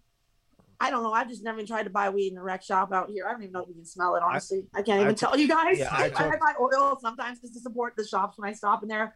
But I don't smoke flower. I quit smoking flower in 2011, pretty much. Oh so, yeah. the, so really, I- the only I way to know is if it's tested. That's that's it. So I talk Yeah. to Ann all the time Look on for our show because out here they do test the terps out here, which I love because that's when you can really take your cannabis journey and find out what works best for you to the next level. You can find out Yeah. what terpenes that your body really meshes with, and because So that's what really so drives the high and gives you that effect that you're looking It's for. And I always wondered why some sativas made me super anxious and paranoid, and some sativas made me feel super uplifted and happy. And it was because of the terpenes, and people don't realize that those affect everybody differently. So, So glad- my my renters that live up the beach here from me, they do are they're a huge part of the coordinating for the Terp Festival out here, which is a cannabis cup based completely off of terpenes, and so you're not grading for stuff besides the whole terpene profile. And it's a really neat cup. It's a fifth annual that's gone now. It's pretty amazing. that's And it's pretty cool. partially Uh, put on by the Ames Clinic, which is a psychedelic therapy clinic up here that's part of University of Washington too. So it's a pretty cool thing. And they're like judge coordinators and event coordinators and like long time. She's a psychotherapist for the Ames Clinic. And then her man does, he's an extractor and he does a lot of the judging coordinating and stuff like that. So it's been fun to be able to be part of that. I sponsored it for a couple years in a row. And that's, Amazing. I feel like taking it to the next level. I've myself won like over 20 cannabis cups and judged probably 50, you know what I mean, all throughout the years. And a lot of it was so stupid to set up. You had to judge so much stuff in a short period of time, X, Y, Z. The Terp Festival really took it up a notch, I felt like. Right. When that do came out, I Hold was on, I have like, so many so- questions. Hold on, I have so many questions. Hold up. First thing, bracket up. I, I I know what this is, but one of the three of you here, from either We the People or Megan, can you guys explain to listeners what is a terpene? I, I would much Oh, so the have Megan So it. the terpene is yeah, it's a natural component that's found in everything like from natural fruits and natural vegetables to all growing things. And cannabis has different profiles that pick up other ones that are on this other, you know, larger terpene pro, you know, platform. So a couple of terp- common terpenes in cannabis are like myrcene. You'll find that in mangoes. Pine, pionine, or Pinene, yeah, uh, you'll, that's where you get that that pine that pine So it's sol a- it's a smell. Li- flavor. li- lemonine, flavor. lemon, Yeah, lem- Lime- Lime, lem- limonene will give you that u- uplifting, euphoric feeling. That's where you get that nice head high. So that is really it a flavor happy- or is it going to be a feeling? I'm just I just want it both? I Both. it's It's gonna, both, it's, it's yeah. li- terpenes are going to give you all your smells, Like and essential flavors of the work. bud. But there's medicinal value. and hit, how it these hits your sinuses, how it hits your glands as you take it in, how it's going to hit your spleen receptors and stuff like that. That's where your terpenes are going to come in. And they all have Yes. THC, but they don't all have the same terpene profile. So some people say like the terpenes is what drives the high. Yes. Wow, Exactly. I, I thought Or I understood terpenes, but honestly, I'm actually happy I asked that question. Okay, Oh, that's really Mike, cool. you got to watch our show, Weed to the People. We've had a couple long discussions about terpenes. yeah. Mike's a Uh, big fan. Yeah, Yeah, I was like, how do we how do we skim on this one real quick? I was That's what too high on that last think. episode. no, because uh, people don't know when you buy in the black market, you get whatever you get growing up. You know, it's not like you can go to the go to the store I have and a like joke about that. Find the terpenes that you like and find out what works best for you. So that that, that there is Right. there is pros and cons to the legal industry. You know, the testing is really nice. I will say that, but And they uh, didn't always do terpene testing out here. And when they added that, I thought that was super cool. Oh my goodness. Vegas was the first ones to do it, and I think every state is following suit because every every every trendsetter. Oregon That's does it. That's, that's awesome. awesome. So here's another question I have for you. I don't. I just because I don't want to forget this. So you've you've judged numerous cam- cannabis cups. After the second or third time you smoke weed, how do you how are you judging? Is that real, or are you just kind of making it shit up? Oh yeah, so like I, so like if you judge for high times, and once you win a high times cup, you can always be a judge. You can always apply to be a judge at any future high times cups, and that's how you get a judge high times. They do it right. They do it proper. You have to pick up your judge's kit in person. Mhm. In you have to pick it up seven days before, and they give you a brand new glass piece, or if you have a concentrate, they give you like a little what Okay, X Y Z and there's pens and all the different ones, different categories, and then you have a judge's house there. And there's an app you use for high times or whatnot too. It's really detailed the way you enter it in. You're supposed to do a lot of the judging at the house, but it's really kind of stupid because you can't bring any guests, not even your significant other, not anybody else to this judge's house. Oh. Or, you know, judges rented like Airbnb kind of situation or some house that somebody puts up. And so I never really go to the judge's house because I usually have somebody with me and I'm just like, that's rude. You know what I mean? And I'm able to include them Yeah. and stuff like that. Sorry, you All can't right, come see in you I'll be later. back. Just find something to do. Yeah, go- I'll like, yeah, exactly. So we usually We're end with up having to Megan. judge Yeah, everyone like, said they're with Megan. in a in a rental car in the parking garage of the fucking hotel because you're flying out out of state. It's hella awkward, and you know, no, you don't get a good chance to judge it. Honestly, a lot of it is off of appearance to begin with, because when you have 47 fucking hybrids That's to what try in a fucking week, you can't. I mean, it's just like, yeah, you just have to start eliminating in a way, and that's horrible because you know how much it costs to enter high times.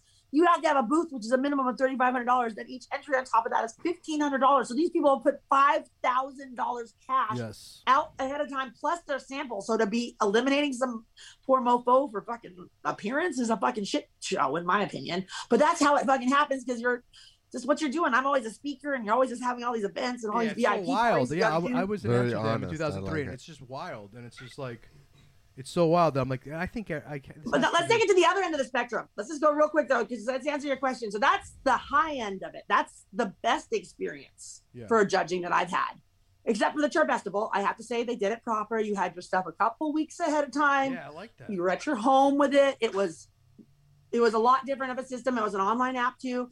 But let's take it back to the early cannabis farmers market days, like you know, 2010 or the 2008, where you have to judge fucking 20 kinds and Yeah, that's what I'm talking about. I guess I'm old, but I'm thinking till of that. midnight, Yes. And you're supposed to be able to judge edibles. You have a judge's bag that's got Yeah, what is that? That's what I'm saying, man. So I fucking guess I. cannabis and Yeah. dabs. And Yes. you're Whatever supposed you to be eat dead. next That wins. ridiculous. That's You're what I'm gonna talking about. You meet some guy you saw in Dead Lot, and he's like, "Yeah, you should eat this real quick," and you eat that, and then I had like, some "Yeah, you know." Skittles. There. Yeah, you're fucking. I remember you from the Phish concert. Yeah, yeah. You're like, yeah, I remember that. And then, you know, judge this weed. Oh, that was or, good. Not weed. Judge this cabinets, but it's still. It's like I, I was wondering. Okay, so that just makes sense. That the way you said it makes perfect sense. I love that. You know, I don't love that you have to tell your friends to go home, but yeah, give them a week's time and then like you know make a fake fucking. That's insane. You know, here you get the award, but you. Need it's just so All right. Thank you for listening to this Free Thinker Society. My family thinks I'm crazy mashup where I am showing you exactly my favorite moments or maybe some of the more interesting moments of my 10 or so episodes that I've participated in on the Freethinkers Society podcast. In this next clip, Mike Romanelli asks me about guests that I've had on the show here, Brian Holtzman. If you haven't listened to that episode, go back. I've had several comedians on the podcast Tino Sanchez, Brian Holtzman, Matt McCusker. Technically, Sam Tripoli's been on the show for the birthday episode, but every other time he's been on the show, it was actually an episode of his that I uploaded to this feed. So we've had several comedians on the show. I think even actually Seb Bland said he was a comedian too. So shout out to you, Seb. Maybe there's others that I'm forgetting, but we are not limited to just talking about conspiracy, spirituality, alternative history. I'll talk to anybody about anything. And I love talking to comedians. So here we go. Oh, and by the way, Clint Esposito, producer of the Free Thinkers Society podcast, is a comedian. And he's also a badass uh, motocross circus uh, circus motorist. I don't know the proper term, but he's a cir- he's a carny. So Clint's a badass dude. Uh, enjoy a little talking shop with Mike and Clint and I, and I'll see you on the other side. You had one of my favorite comedians on. You had Brian Holtzman on. How how'd it go? Yeah, actually, matter of fact, I think that episode just came out uh, like a couple minutes ago. I Oh, scheduled shit. it. Yeah, I scheduled it. So if you're listening, yeah, that episode's probably been out by now. But yeah, Brian Holtzman was on the show. It was a little awkward, you know. I'm not a comic, but I'm a fan of him uh, Mhm.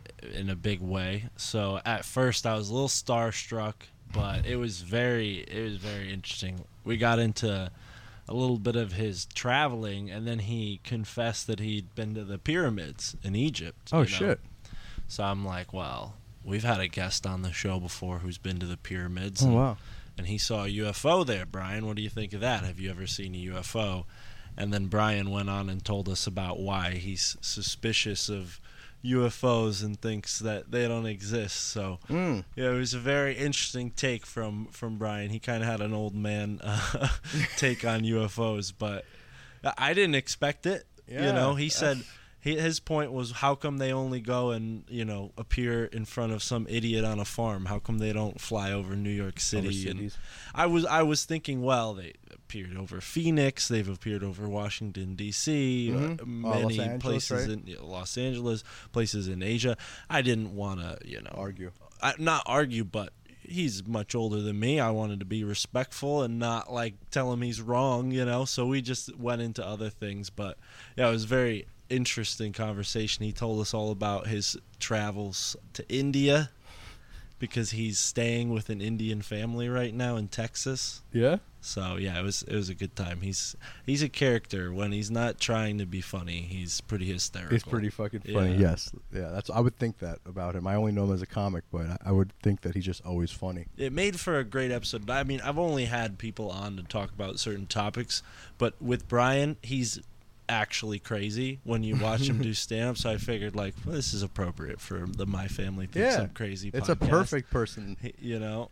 The Yeah. funny thing is, by his like face, if you just saw a picture of him, you would never think that. Yeah, he just seems like he looks kind of like my grandpa. To be honest, he's very similar look to my grandpa. Same hair, same clothing style. You know, it was it was very much like talking to my grandparents. That's but awesome. Yeah, it was fun. That he awesome. he commented on my buddy living in St. Augustine. Who knows? Maybe Holtzman's gonna move to St. Augustine. Word is he really loves St. Augustine, Florida. Oh yeah. Yeah. But. Well, hold on. You said about the UFOs. What do you think about UFOs? Do you think they're? Do you? What do you? Where do you sit on that? I've always been fascinated, you know, but as I've grown older, I've become more suspicious. Yeah, I mean, right? Now. I'm starting That's to think like, to you know, it's like it's almost like the punk rock thing. Like these things, you know, punk rockers they seem so like anti-establishment, and now they're all like, oh yeah, get the vaccine, and you know, stay locked up, uh, and all this stuff when COVID started, right? Mhm. It's the same thing with UFOs. Forever, UFOs were this fringe. Oh, don't talk about them. You're crazy. That made it interesting. But now, over the past five years, it seems like the government's like, well, yeah, we have to fess up. There's UFOs, and that doesn't make me think like, oh, finally they're gonna tell us the truth. It just makes me think like, oh, well, they set that up from the beginning. This is what I think will happen with UFOs. But I do think you're right. I think it's much more boring now. Like, yeah, it was it was a lot cooler when it was like, but now it's more boring because it's brought up a lot. But I think two, th- one or two things are, is going to happen. It's either going to be Project Bluebeam will happen. That's what I mean. Right? I don't know if it's boring, but Or- I'm, I'm like, I know it. I think I figured it out. It's Blue Beam. yeah, it's that, or they're just going to be like, yeah, we've been telling you about UFOs. And They're just going to be like, we've had this technology for blah blah. They're Mm. unidentified flying objects, and they're going to show us saucers, and they're going to say they've been around for a long time. We couldn't know about the technology, and Hmm. they'll have some kind of propulsion that they've had. You know, I think one of those two things will come very soon. Hmm. I don't know about the extraterrestrial life. If they start talking about that, then I think Bluebeam's coming very soon. Right.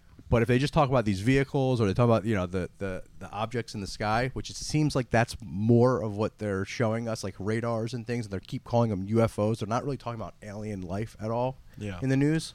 Well, whenever we get into the conversation of aliens, you got to get into the conversation of space. And I'll say this, you know, again and again, I'm not a flat earther, but I'm also not a round earther. Yeah. But personally, when I look at what you can find about NASA, everything you find out about NASA, they don't seem like a trustworthy group of people. I don't How bel- dare you. I don't believe I don't believe anything they say about space. So I think it's more likely that aliens are using these crafts to get to places underneath the ocean, mm-hmm. places inside of volcanoes, Yes. places inside of caverns, places where it's really cold and humans can Deep in the ocean. You know, to me, I feel like the shape of the earth really ultimately doesn't matter. What's the end game there? Nothing. If I find out that the shape of the earth, you know, but really with aliens, there's an end game there. Because if we find out who or what or how these things exist, you know, it gives us more information about who we are, where we came from, and what we're doing here, I think. Because there's a lot of people that want to tell you that no, humans are the only thing, right? That's what most people would assume. When Yeah. you go to school, that's what you learn. Yeah. Like humans, that's it. We evolved from chimps, that's it. Mhm. Then you take the alien equation in, and there's two approaches. You can say, well, they're from some distant planet, and that's how you can explain their high technology because it's from this planet that we can never even go to. So who knows? It's all imagination, right? Right. Yeah.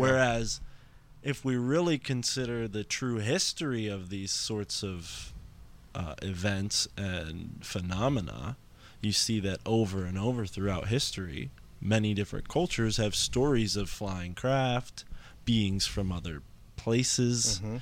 beings who use the stars to point a location. You know, we have groups of people like the Dogon in West Africa or in the Polynesian Islands. There are tribes of people who know about Sirius B, a planet that you can't see with Yeah. your naked eye. You need Yeah. a modern day telescope. And they knew about it Yes. without the invention of the telescope.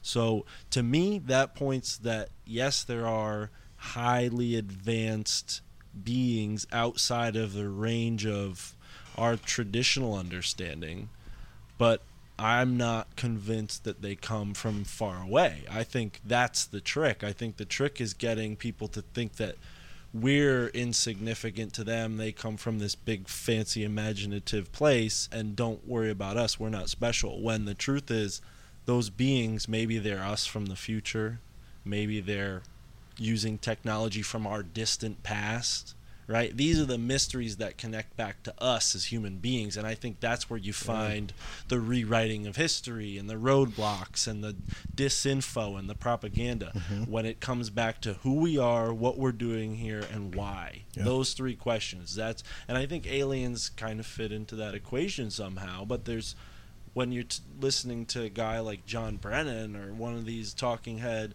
you know, or military industrial dickbags, you know, they're not they're not someone I trust when it comes to multidimensional, interdimensional beings. You know, when I've Yeah. read about these things, even before the CIA and the military, United States military, had all the technology they had. There was people in the 1800s who were channeling beings that Mhm. were according to the beings themselves from other planets. You know, and our understanding of planet, I mean, it's just really it's a word. I mean, we we we see these things in the sky, but I don't know if we've been there. I'm not convinced. All right, welcome back. Next up on the Freethinker Society mashup, and the last clip of the episode is from my conversation with Mike Romanelli and Rain, Little Rain on Instagram. Shout out to you, Little Rain. This was an interesting conversation about the Schumann resonance, the Schumann resonance frequency, and our electronic universe. Thank you for listening and thank you for being here on the My Family Thinks I'm Crazy podcast. We love you, right? And we have this Yep. whole theme of duality throughout our mythos of uh, sun Absolutely. versus moon, Yep. and and Yep. this one Yep. culture, you know, the empirical parasite culture that's spread itself across the planet wants us to believe that there's just power from the sun and not the moon itself. And and forget the feminine forget the moon forget all that wisdom right? So when you ask me like what i think the sun is Yeah. i think the sun is the archetype of the divine masculine of creation. And the moon is the archetype of the divine feminine of creation and in, Yeah. the microcosmic way of our earth being this all there is for us just like the universe is all there is right? One mm-hmm. verse you know? I, I think that that is where I find the esoteric meaning lies when you can understand where humans fit into the origin of it and kind of I guess even deeper how that can be seen in in the patterns that are around us today in our natural world and and just looking at the qualities of the sun and the moon it seems to me like there's a lot more anomalies than there are truths in the scientific explanation for what the sun and the moon is. But when we go to the spiritual explanations for what the sun and the moon is, which there are varied and many different explanations, I think there's wholeheartedly more truth I found in those places rather than in the, you know, Neil deGrasse The te- Tyson in the text, yeah, the textbooks or the yeah, mm-hmm. yeah, man. I just find the word anomaly so interesting because if there is data that shows something outside of the data, that means the hypothesis is incorrect. So a hypothesis, uh, if you make a correct hypothesis, an anomaly should tell you that your hypothesis is not correct. So I find it very curious how we just label in an anomaly and we just throw it to the side when that actually should be guiding us towards looking for a deeper understanding, if that makes sense. So I find that very interesting that you say anomaly. That always gets me that I see data sets all the time and there's anomalies and they just throw it away, even though it's a part of the data set. And that happens a lot when you look at the scientific community when it comes to understanding the way of the universe and planets and all those things. Mm-hmm. It's to me, if I saw something that came up constantly, but it had nothing to do with what I was looking for, I would go deeper and look deeper into that. But with the scientific community, what they do is they just label it an anomaly and forget it. So I like to deep dig deeper into those things, which is kind of how I got into what is what is going on with the moon, what is going on with the sun, what's the cycle of the moon, what's the cycle of the sun, what's going on in the cosmos, how does that fit into how I feel, what's going on, the universal shift, what's happening. So I um, I try and take the anomaly approach and look at the world from that perspective, which is why I found this solar eclipse so fascinating because the solar eclipse happened on the 10th, and I read the Schumann resonance, so I was like, okay, there's a lot of good energy here, and it stopped on the 11th, and there was a blackout for five days straight. Oh, on the resonance. No information. Yes. There was a yeah, there was a blackout for five days. They tried to find other sources in other countries to replace the data, but there was no reading. So no where- reading for five days where- after the eclipse. Who who is taking the reading and where does it come from? If you guys don't mind me asking, I'm very So- interested in it, but I don't know where like where's it actually coming from. So the the Schumann resonance uh, is recorded in Europe. Okay. The time zone is very interesting. How I look at it, I kind of see it as like a splash in the pond. So the reading gets read and the information is put out there, and then the frequency like vibrates through the earth. That's kind of how I see it happening, Yes, if that makes sense. But, who, So- who's actually who's measuring it is my my thing. Like who's like when we see that when we go online and we see those. My wife is constantly watching that. I know you posted, and I'm very interested. Totally believe it, but where's the actual data coming from? Do you know that, Rain? There's a there's a pictograph. It's kind of complicated. Okay. So I I just go to the Twitter account to make it easier for other people because Yeah. there's a Twitter account called Schumann Bot and they post every couple hours. So Yeah. I just watch that and get the reading from there because you can watch it live and it's just more complicated and it's easier to explain what's happening to people if I just grab it from the Twitter account so that they can see it. And most of the time people can't even read that and it's taking me it's taken me quite a bit of time to understand, at least for me, what that means and how that feels. So it measures the Earth's frequency, the Mm-hmm. heartbeat of the Earth, and it lets us know what's happening with the low frequency in the Earth. Yeah, So, so, like- I look at how that affects the day and how that affects me, and that's how I've learned to read it. That's how most people would read it who's, who's paying attention to it. Okay, but yeah, so I, I I've seen that we've had all kinds of, especially since the pandemic, right? That thing has been going crazy, right? Yeah. So my question was more, and I'm not doubting it because a lot of people I trust uh, constantly talk about it. I'm just wondering where the info is coming from. Like who who is actually putting that? Like where are we getting it from? Is my question, I guess. there's a lot of different observation, like scientific observation places around the world that are measuring this. Sometimes they use it to measure um, earthquakes. Yeah, so they right. use it for multiple different things. Okay. But the way that I interpret it is I look at it to view the what's happening in the spiritual realm. Mhm. That's kind of how I take it.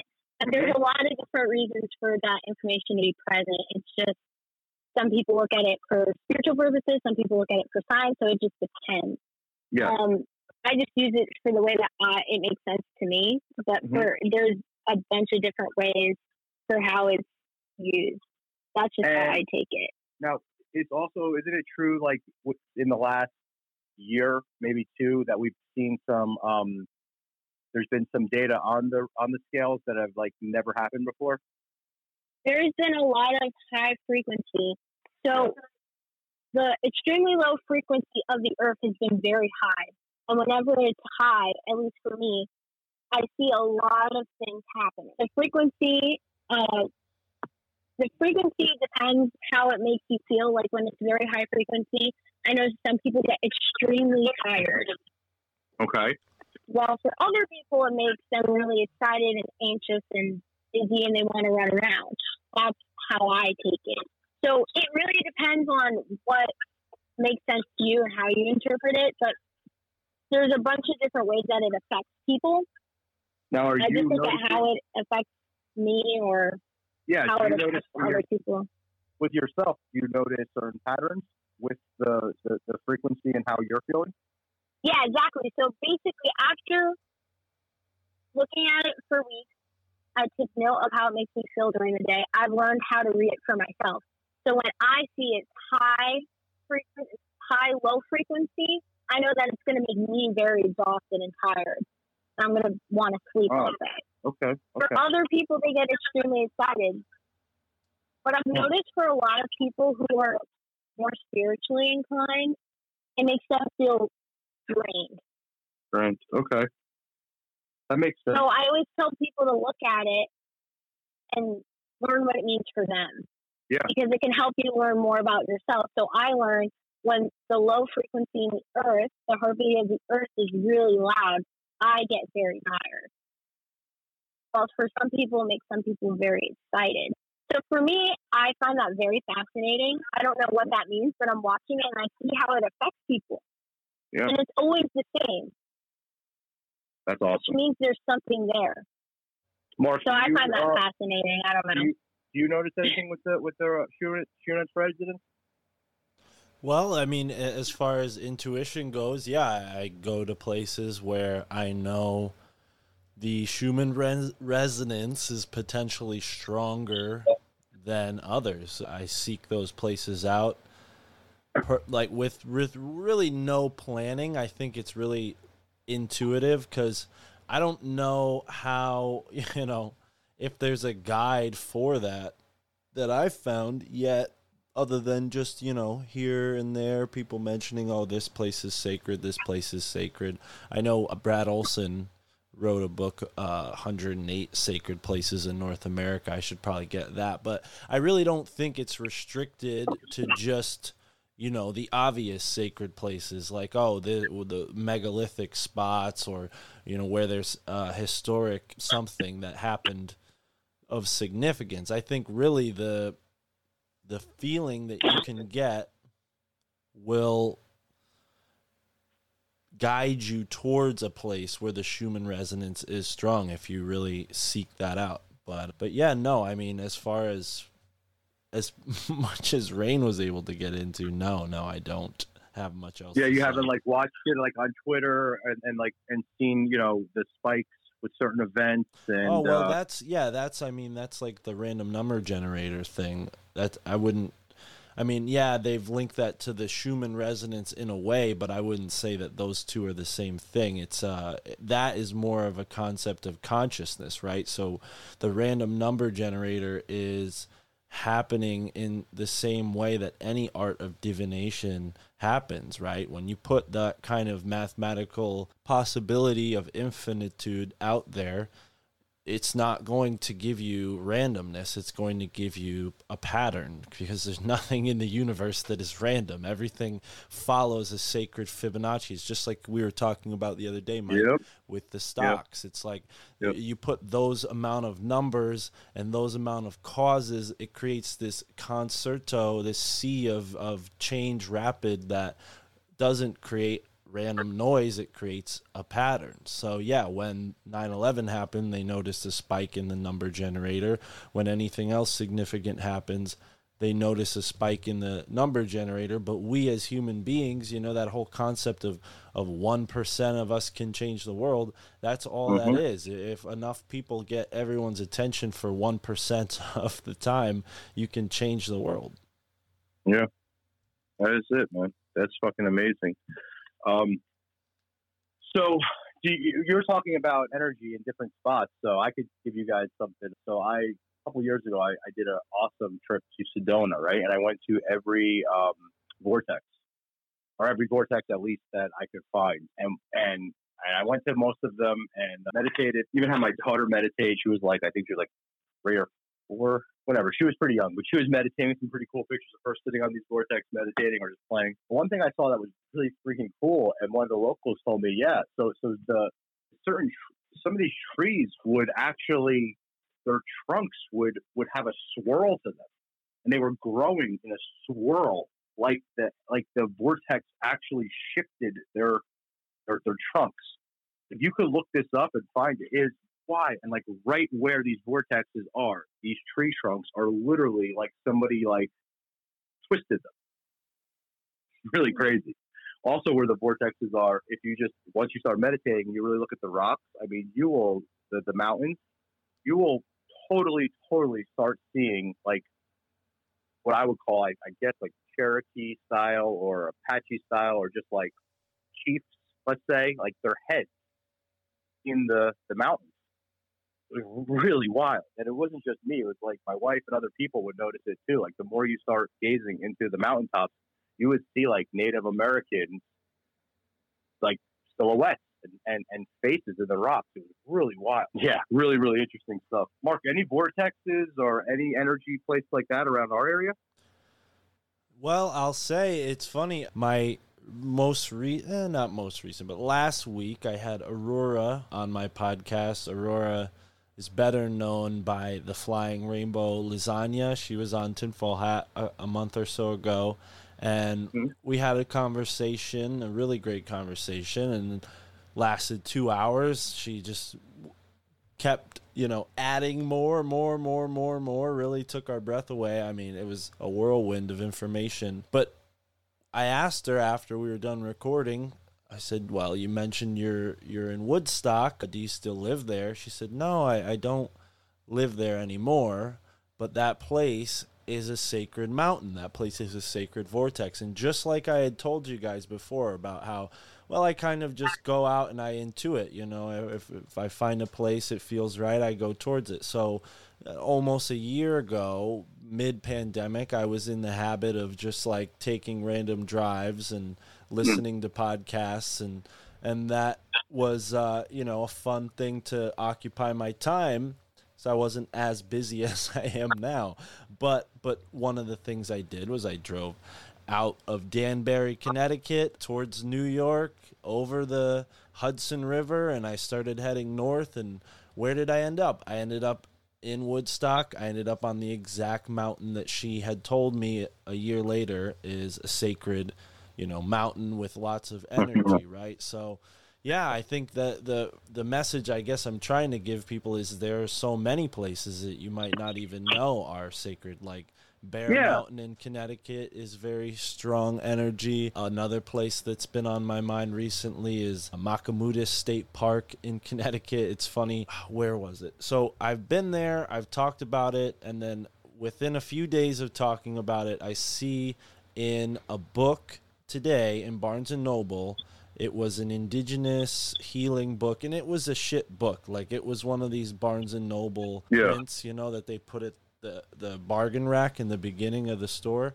So, but, but I looked through it because I'm like, oh, okay, Indian medicine, or what did they call it? Indigenous medicine, the proper way to Yeah. call it. Hey, let, me, Um, let me tell you something. Hold on. Let me backtrack you real quick. I've spent a lot of times with indigenous people, Eskimo, into uh, let me, one thing that they most of them will tell you, especially the, the elders, they don't give a flying fuck. right, right, right, right, right. They're like, you can call us whatever because we have our own language and you'll never, like, whatever you guys call us, like, call us. At least that's the elders. I don't know about the younger ones, but any, I'm talking like elder chiefs and, and medicine people. They always share the same thing. Like, call us whatever the hell you want to call us. Right, right. And I, I only point it out because I think it's just like, uh, it's a shame that we don't know. No, we should have a correct name. Indian is so lazy, but yeah, I know. Well, it's also like, yeah, generalizing to a large degree. So, but back to the reason I, I brought it up, it, in that book about medicine, in the back it was like sacred places in North America. And one of those sacred places is the cave I just described, Ma- Machimoodus State Park. And it says, used by the Wag- Wangunk tribe, this medicine site was the home of the spirit Hobomoko, who was believed to chase away evil spirits with his boisterous roar. Actually, the roaring sound was the result of earthquakes. Oh, oh okay. Well, let's just pretend it. They didn't say that last part. The Habama spirit in Machimoodus State Park. Very cool stuff. Wow. Yeah, this is not related, but since you guys do make your, your way up here sometimes, so in Morristown, where we are, where the dojo is located, it's a really, it's pretty, it's got a lot of history, this area. And one of these days, guys, we should, early on, I should take you to this place called Jockey Hollow. And uh, it's like where Washington had his troops. And I know it's not, it's a different type of energy, but you could get some crazy, I could take you guys on some, some, some, some trails and some, we go for a hike and you'll pick up some really different energy out there. I have friends that, you know, their parents will go out there when they were kids with metal detectors and find all kinds of crazy stuff from the Revolutionary War. I mean, there's still like, there's like bunkers out here and all kinds of stuff that Washington's troops stayed in. And I know you guys are super intuitive, so we could like go out there and, and just get kind of get lost and you'll feel some, some, some heavy energy, man. Cause you know, you're talking the Revolutionary War was right here. Yeah, that would be fascinating. I'd love to do that. Hikes are so important to get in tune with nature in any way or po- any way, shape, or form. Whether it's a hike or just a walk, it's so good to just take, even take your headphones out. One of the things I've been trying to be atten- intentional about is going for a walk and just hearing nature. Yeah, without Usually we have headphones, right? on, or we're talking to someone, or we're listening to music, and just listen to the wind, the birds, all that stuff. I've been doing the same thing. So- I've been taking my headphones out, stop listening to podcasts, stop listening to to concerts that I want to hear, and just like listening to the river, listening to the wind, listening to the birds. It's so important. It's like why it's like you forget. Like that's why you're out there.